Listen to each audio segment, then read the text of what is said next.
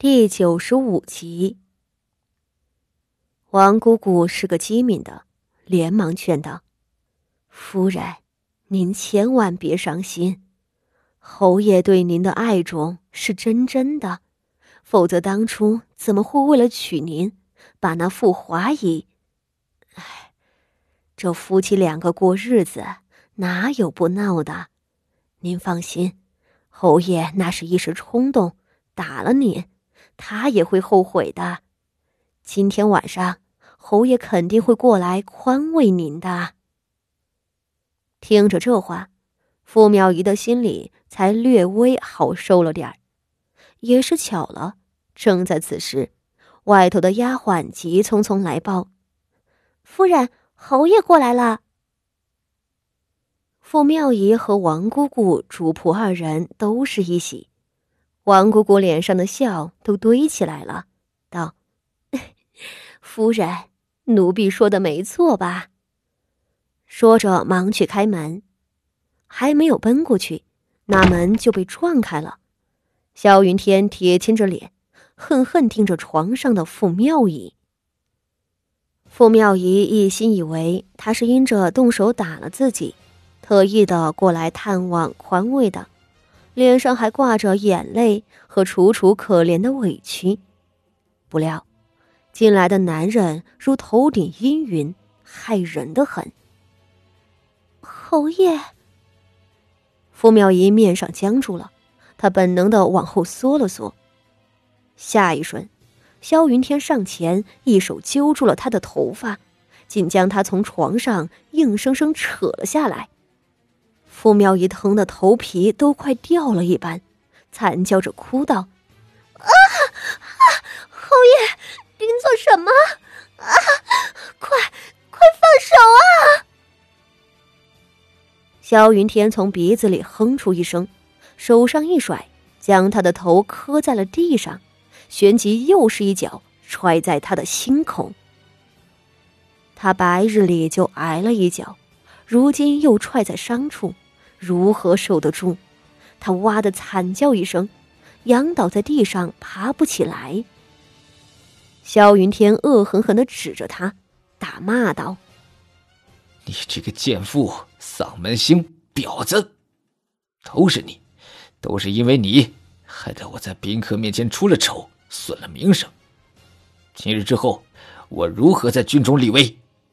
莫说旁人会耻笑我不配为官。”我手底下的兵将，都会对我有所微词，全都是拜你所赐。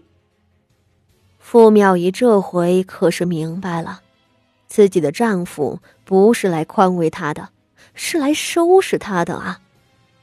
胸口的剧痛让她眼前发黑，她吓得颤抖起来，哆嗦着哭道：“ 侯爷，我不明白。”我做错了什么啊？你不明白？萧云天呵呵冷笑两声，一脚又一脚的踹在傅苗仪的身上，他狠狠的踢打着，恨道：“你明知午膳时以海鲜为主，居然在凉茶里面添了芦荟，芦荟与海鲜相克，会致人郁结性燥。若非如此。”我怎会射歪了最后一箭，还当众出丑？这都是你害的！你说，你是不是有心害我？你这个贱人！傅妙仪疼得满地打滚，他用仅存的理智听明白了萧云天的话，惊恐叫道：“啊啊！侯爷，妾身不敢啊！妾身是您的正妻。”又怎么可能害您？可是，妾是当时真的不知道，那芦荟茶是府里派人送来的，并非妾身预备的啊！啊啊！你饶了我，别打了，求您别打了！啊啊！萧云天一想到今日之事。会影响自己的仕途，几乎是要气得发疯。此时，在他眼里，傅妙仪早已经不是那个貌美动人的小姨子了，而是一个丧门星。他继续踢打着，直到傅妙仪被毒打的几乎昏迷，牙齿都掉了两颗，嘴里鼻子里全都是血。四周的丫鬟婆子们早就吓得跪地不起，还是那王姑姑是傅妙仪的心腹，冒死上来求道。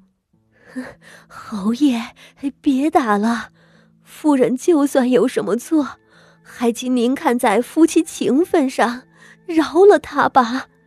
再打下去，他就死了。萧云天冷笑，最后又踢了两脚，才住手。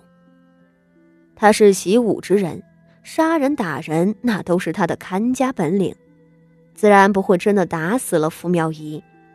但是今日之事，他必须要狠狠的惩治傅妙仪。是，傅妙仪是他的嫡妻，模样漂亮，身段妖娆，是个有滋味的女人。但无论是谁，胆敢损了他的名声，坏了他的前途，那是绝对不能轻饶的。傅妙仪趴在地上，低声呻吟着：“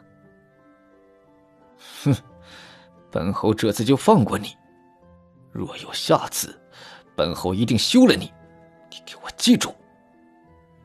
萧云天咬牙切齿，说罢，袖子重重一甩，转身道：“今晚去潘氏房里。”萧云天走了，傅妙仪还趴着起不来，他觉得自己的腰几乎要被踢断了。腿上、手上都挨了好几脚，踢在脸上的那一脚，更是将他的鼻子和牙齿一块打断。他说不出话，血和泪都混在了脸上。王姑姑被他的模样吓着了，叠声道：“啊，快，请郎中，请郎中！”武安侯府里。如今是潘氏长家了。对丫鬟七夕报上来的消息，傅锦仪听得瞠目结舌。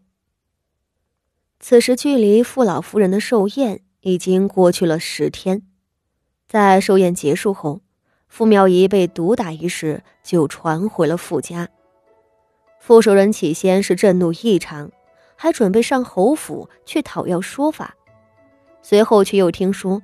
是傅妙仪伺候不周，导致萧云天设把出丑。傅守仁一听是自家女儿理亏，顿时垂头丧气，火气和屈辱都咽下了肚子。消息传到傅锦仪的耳中，他自然是痛快了好些天。而更让他心神愉悦的事还在后头。萧云天毒打傅妙仪后。彻底就冷落了傅妙仪，府中的几个妾室瞅准了机会，卯足了劲儿的争宠。其中那潘氏是最为年轻貌美，笼络了萧云天的心。十日下来，萧云天日日宿在潘氏的房里，对傅妙仪视而不见，连平日用膳的时候都不愿见到傅妙仪。傅妙仪彻底失了宠，而到了今日，竟连掌家权都丢了。府中后宅的琐事交由妾室盘氏打理。